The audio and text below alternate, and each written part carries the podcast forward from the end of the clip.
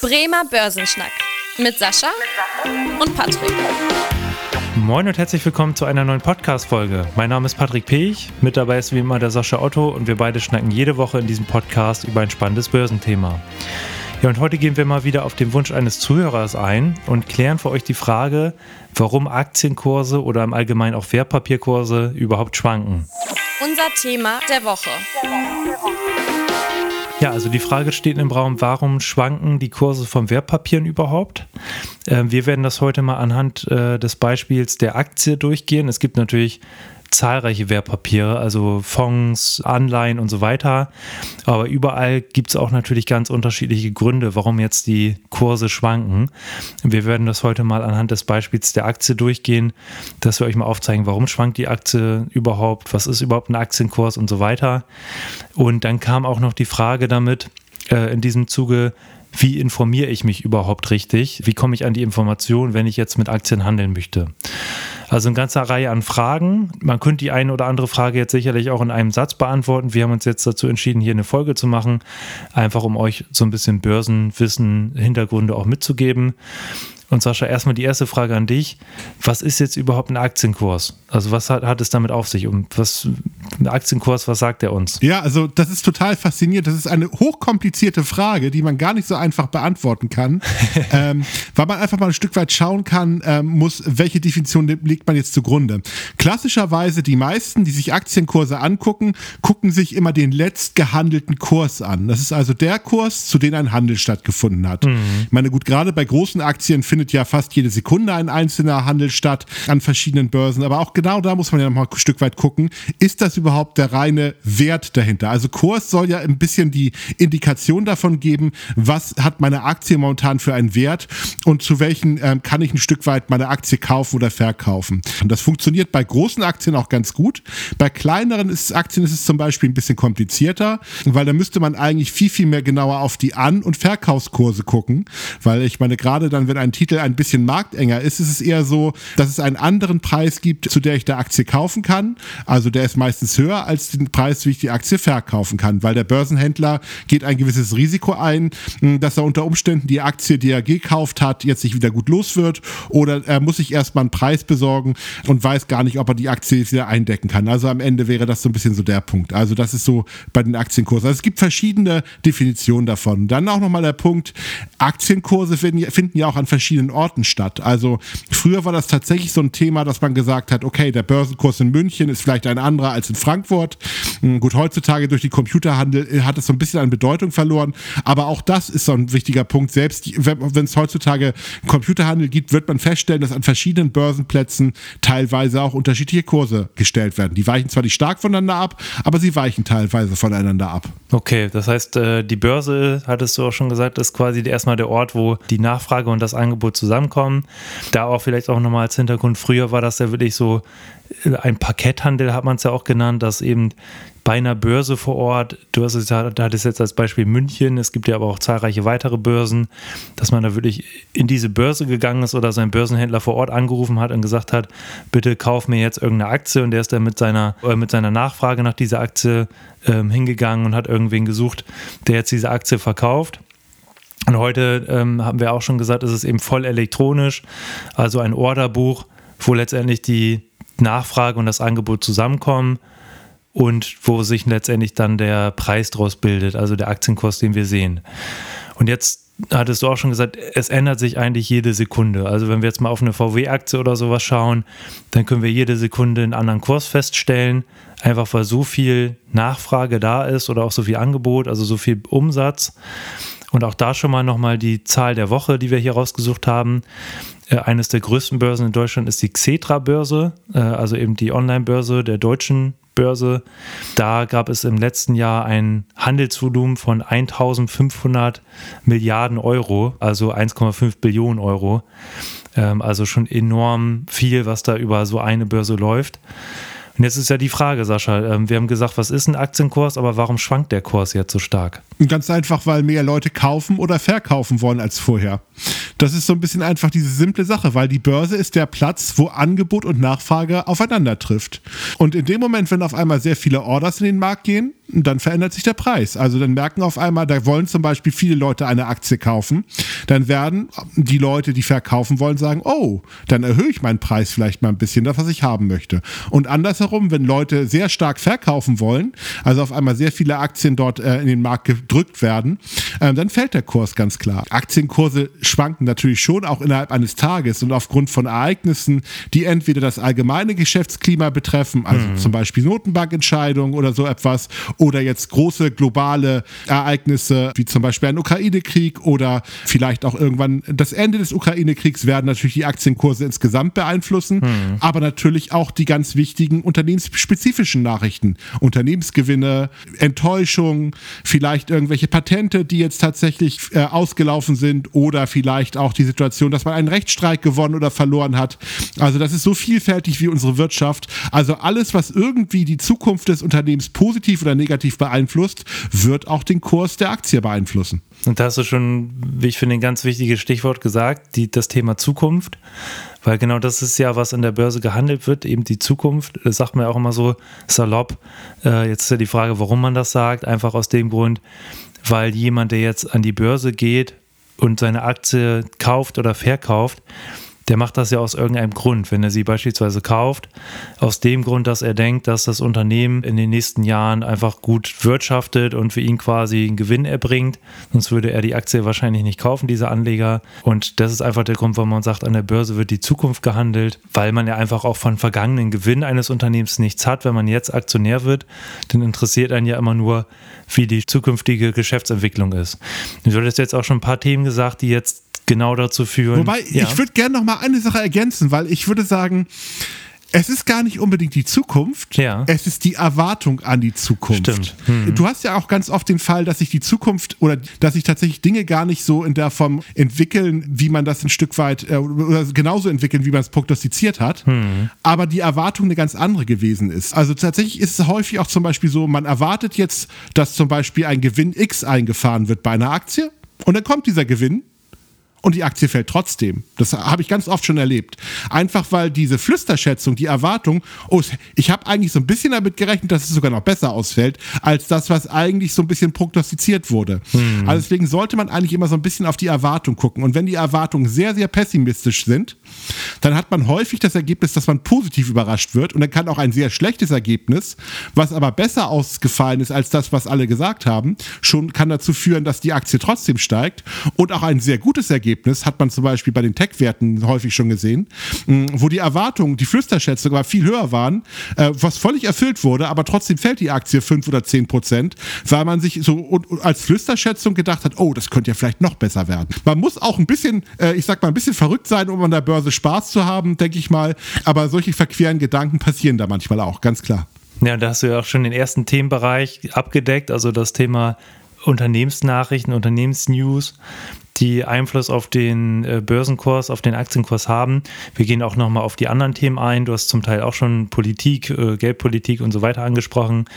Ich möchte jetzt nochmal auf das Thema Unternehmensnachrichten eingehen, weil das ist ja im Prinzip auch das Entscheidende. Wenn ich eine Aktie kaufe, dann erhoffe ich mir damit ja entweder einen Kursgewinn, um die Aktie dann teurer zu verkaufen, dann habe ich eben einen Kursgewinn erzielt. Oder andererseits kann ich natürlich auch eine Aktie kaufen, weil ich Dividenden erzielen möchte. Und ähm, auf beide Bereiche ähm, wirkt letztendlich die Unternehmensentwicklung ein. Also wenn sich ein Unternehmen einfach gut entwickelt und die äh, Geschäftszahlen sich gut entwickeln, dann steigt in der Regel ja auch der Wert des Unternehmens und dadurch eben auch die Nachfrage und im Endeffekt dadurch auch der Preis der Aktie, also der Aktienkurs. Und genauso hat das Unternehmen dann ja auch die Möglichkeit, höhere Dividenden auszuschütten. Das heißt, diese Unternehmensnachrichten sind einfach ganz entscheidend. Äh, das können jetzt einzelne Unternehmensnachrichten sein, wie du es beispielsweise hattest. Irgendein Unternehmen hat eine erhöhte Nachfrage oder erhöhten Umsatz als erwartet. Das können aber letztendlich auch Branchennachrichten sein, einfach wenn davon ausgegangen wird, dass eine Branche jetzt in den nächsten Monaten super läuft, dann hat das natürlich auch Einfluss auf die Aktie. Da hast du vielleicht auch nochmal ein Beispiel für uns aus den letzten Tagen oder Wochen. Fällt dir irgendwas ein, wo du sagst, anhand dieses Beispiels können wir den Zuhörern da ganz gut erklären, dass jetzt letztendlich so eine Unternehmensnachricht Auswirkungen auf den Aktienkurs hat? Ja, ich kann ja Beispiele nennen, Patrick. Zum Beispiel Netflix ist sicherlich ja auch ein als großer Streaming-Anbieter sehr uns allen irgendwie bekannt. Und Netflix hat ja die letzten Quartale immer die Situation gehabt, dass sie deutlich weniger Neukunden gewinnen konnten. Teilweise gab es ja sogar Schrumpfungsprozesse. Hatte auch ein bisschen damit zu tun, dass sie die Preise erhöht haben. Und jetzt ist es so, dass Netflix tatsächlich doch wieder mehr Neukunden gewinnen konnte, als eigentlich erwartet wurde. Und das Zweite, sie sogar das erste Mal einen kleinen Gewinn verbuchen konnten. Und das hat die Börse sehr massiv überrascht. Man hat damit nicht gerechnet und ähm, deswegen ist die Aktie natürlich, als die Nachricht rauskam, überraschenderweise sehr stark nach oben gegangen. Okay, das heißt, daran sieht man schön, äh, Unternehmensnachrichten haben direkten Einfluss auf den Aktienkurs. Ich würde mir dann mal das nächste Thema oder den nächsten Bereich schnappen, und zwar die Wirtschaft, die Konjunktur. Was hat es damit auf sich? Ich habe vielleicht aber noch ein zweites Beispiel. Ja, vielleicht gerne. sollten wir noch mal eins, gerade heute, jetzt wo es aufnehmen, Simwise, das ist ja auch ein relativ, ist ja ein relativ frischer DAX-Konzern, den wir da ein Stück weit haben. Der stellt Duft- und Geschmacksstoffe her, also so ein bisschen für die Lebensmittel, Getränke und Pharmaindustrie, also alles, was da so Fall ist. Und die haben relativ hohe Abschreibung auf ihre Beteiligung gehabt und das hat dazu geführt, dass die Ergebnisse unter den Schätzungen der ähm, Analysten liegen, also eine negative Überraschung und deswegen die Aktie heute richtig dick im Minus, also über 5%. Also da hat man tatsächlich dann die Situation, dass äh, man mit besseren Zahlen gerechnet hätte. Hm, okay, das heißt, wir haben ein Positivbeispiel, ein Negativbeispiel hier. Äh, Also wenn irgendwas besser oder schlechter als erwartet ausfällt, reagiert auch der Aktienkurs entsprechend. Dann zum nächsten Themenbereich die Wirtschaft, die Konjunktur. Was, was hat es damit auf sich? Warum hat letztendlich der Aktienkurs oder reagiert der Aktienkurs auf Wirtschaftsnachrichten? Das hat einfach damit zu tun, dass wenn eben äh, es allgemein wirtschaftlich gut läuft, also wir sagen, wir haben jetzt eine gute Weltkonjunktur in den nächsten Monaten, in den nächsten Jahren, dann hat das ja indirekt auch wieder Auswirkungen auf den Unternehmensgewinn. Äh, letztendlich einfach, wenn ja weltweit die, die Nachfrage gut ist, dann haben die Unternehmen ja es ja auch leichter, ihre Produkte zu verkaufen, ihre Produkte auch zum guten Preis zu verkaufen, weil letztendlich dadurch durch die Wirtschaft die Unternehmensgewinne ja beeinflusst werden weshalb wir auch immer wieder Reaktionen sehen der Aktienkurse auf äh, beispielsweise Frühindikatoren. Äh, Sascha, hast du mal ein Beispiel für solche Frühindikatoren? Fällt dir da irgendwas ein? Um einen Frühindikator zu nennen, zum Beispiel das Thema IFO-Geschäftsklimaindex. Also das, da werden ja Unternehmen befragt, wie sie momentan die Auftragslage bewerten. Und äh, Unternehmen werden ja nur dann in die Wirtschaft investieren, neue Mitarbeiter einstellen und äh, Maschinen kaufen, wenn sie positiv sind. Und deswegen ist es ein Frühindikator. Also wenn die Unternehmen fröhlich gestimmt sind, dann ist es immer ein guter Indikator dafür, dass die Aktienmärkte wahrscheinlich auch in Zukunft ganz gut laufen können. Und genauso im Endeffekt haben wir ja auch negative Konjunkturaussichten, wenn wir eben merken, wie wir es jetzt auch in letzter Zeit hatten, äh, eben die Stimmung äh, der Unternehmen geht stark zurück aufgrund der Inflation, weshalb wir davon ausgehen, dass die, äh, die Wirtschaftsentwicklung in den nächsten Monaten nicht so gut wird, hat das letztendlich auch negative Auswirkungen auf die Aktienmärkte. Das konnten wir jetzt halt eben gerade in diesen, diesen Zeiten hier gut sehen. Was hier natürlich auch noch als großes Thema Einfluss auf die Aktienkurse hat, ist die Geldpolitik, Sascha. Warum haben letztendlich die EZB, die Fed, also weltweit die Währungshüter, die sich ja eigentlich eher um die Preisstabilität kümmern sollen, warum haben die so einen starken Einfluss auf die Aktienkurse? Aus zwei Gründen. Grund Nummer eins, man kann ganz einfach mal so sagen, die EZB ist immer der Konkurrenzmarkt für die Aktienmärkte. Also man kann ja sagen, wenn die Zinsen steigen, ich habe entweder die Möglichkeit, dass ich mir jetzt Anleihen oder das Geld auf dem Sparbuch oder Geldmarktkonto packe oder ich gehe in den Aktienmarkt, um es mal sehr simpel zu halten. So, das heißt also, wenn die Zinsen steigen, wird es natürlich deutlich attraktiver, das Geld jetzt, sag ich mal so, auf dem Sparbuch zu halten oder auf dem Termingeldkonto als äh, die Aktienmärkte. Also bei steigenden Zinsen geht halt Geld aus den Aktienmärkten heraus und geht auf diese Sichteinlagen. Der zweite Faktor ist ein rein mathematischer und hat zwar damit zu tun, in der Bewertung von Aktien schaut man sich ja die zukünftigen Gewinne an. Und je höher die Zinsen sind, desto höher ist der sogenannte Diskontierungsfaktor. Das bedeutet, zukünftige Gewinne werden immer weniger wert, je höher die Zinsen sind. Ich muss ja lange warten, bis ich meine Dividenden bekomme. Ich könnte es ja jetzt auch schon auf dem Termingeldkonto parken. Deswegen äh, muss ich diese Zinsen mit einem Abschlag bewerten. Und je höher die Zinsen sind, desto größer ist dieser Abschlag. Das heißt, Aktien werden dadurch unattraktiver, wenn die Zinsen steigen. Und umgekehrt, wenn die Zinsen sinken, dann werden Aktien attraktiver. Okay, das heißt, alle, die jetzt im Studium gerade das Thema Barwertberechnung haben, für die hast du gerade auch noch so ein bisschen die Hintergründe erläutert an dieser Stelle. Und dann, ja, haben wir auch noch das Thema Politik. Da hattest du ja auch schon gesagt, Politik hat natürlich einen Einfluss auch auf die Aktienmärkte. Wir sehen es ja gerade anhand des unschönen Beispiels, anhand des Krieges. Aber es gibt natürlich auch äh, zum Beispiel positive Meldungen aus der Politik, die jetzt einen positiven Einfluss haben auf die Aktienkurse. Beispielsweise, wenn jetzt gesagt wird, wir unterstützen bestimmte Branchen mit irgendeiner Subvention, mit irgendeiner Förderung, dann reagieren natürlich diese Aktien aus dem Milieu positiv auf diese Nachricht. Das heißt, auch hier äh, hat die Politik Einfluss auf die direkten Unternehmensgewinne oder natürlich auch auf die Wirtschaft äh, durch die Entscheidung und die Wirtschaft wiederum dann ja nachgelagert auf die Unternehmensgewinne. Also hier sieht man wieder, wie stark hier alles zusammenhängt. Und dann habe ich hier noch als äh, Punkt stehen, Sascha, das Thema Psychologie. Magst du da noch was zu sagen? Inwieweit spielt jetzt in die, all diese Themen das Thema Psychologie an der Börse eine Rolle? Ja, ich würde sogar sagen, das ist einer der wichtigsten Faktoren. Ich meine, als ich im Studium unterwegs gewesen bin, dann hatte man, hatte man wir in der Volkswirtschaftslehre oder auch bei anderen betriebswirtschaftlichen Themen eigentlich immer dieses Bild des Homo economicus, also mhm. des sich vollständig rational verhaltenen Menschen an den Märkten. So, jetzt hat man aber irgendwie rausgefunden, wir Menschen sind alles andere als rational, sondern wir sind von sehr, sehr vielen Gefühlen geleitet. Und ähm, Psychologie ist deswegen an der Börse so ein ganz, ganz wichtiger Faktor. Also immer dann, wenn die Märkte fallen, haben die Leute Angst, ihr Geld weiter zu verlieren. Und die, äh, es gibt Reaktionen, die irrational sind. Also nur weil ein Börsenkurs erstmal fällt, ohne dass irgendeine Nachricht passiert, heißt es ja eigentlich eher, dass man sagen würde, oh super, die Aktie, die ich ja gut fand, wird billiger, ich kaufe sie. Menschen reagieren in solchen Szenarien aber in der Regel ganz anders. Sie sehen, dass ein Börsenkurs fällt. Es gibt keine Erklärung dafür. Man weiß nicht, warum das passiert. Und man reagiert aber trotzdem panisch, weil man Angst hat, dass man noch mehr Geld verlieren könnte und verkauft eine Aktie, die man ganz gut findet. Völlig irrational von der Situation. Genau das andere Phänomen, was man zum Beispiel auch hat, ist das Phänomen der Gier. Also die Aktienkurse steigen und eigentlich weiß man gar nicht genau, was die Firmen überhaupt herstellen oder machen, aber irgendwie kauft sie gerade jeder und irgendwie gehen die Kurse immer weiter nach oben und man hat das Gefühl, ich verpasse irgendwas und ich kaufe die auch, ohne dass ich mhm. mich damit vernünftig beschäftigt habe. Führt natürlich dazu, dass solche Kurse auch ein Stück weit dann nach oben weitergehen. Also am Ende kann man nur sagen, mhm. dadurch, dass wir Menschen uns nicht immer maximal äh, rational verhalten, sondern uns von Gefühlen wie Gier und Angst leiten lassen, hat das natürlich einen ganz gewaltigen Einfluss auf die Aktienmärkte. Und das gilt im Übrigen sowohl für die Privatanleger als auch für die institutionellen Anleger. Also da sind eigentlich alle immer gleich irrational, was das Thema betrifft. Man sollte es bloß wissen, dass solche Effekte natürlich Börsentrends verstärken mh, oder zu irrationalen äh, Dingen an den Märkten führen können. Und man sollte, wenn man das weiß, dann kann man mit solchen Dingen natürlich auch ganz gut umgehen, wenn die Kurse dann stärker schwanken. Hm. Ich finde, das sieht man auch immer ganz gut so in Krisenzeiten, diese, diese beiden Phänomene, also einmal die Gier und dann die Panik. Äh, das hatten wir auch. Wir hatten für all diejenigen, die jetzt hier erst neu dabei sind, wir hatten ja auch mal so eine Krisenserie hier im Podcast gemacht.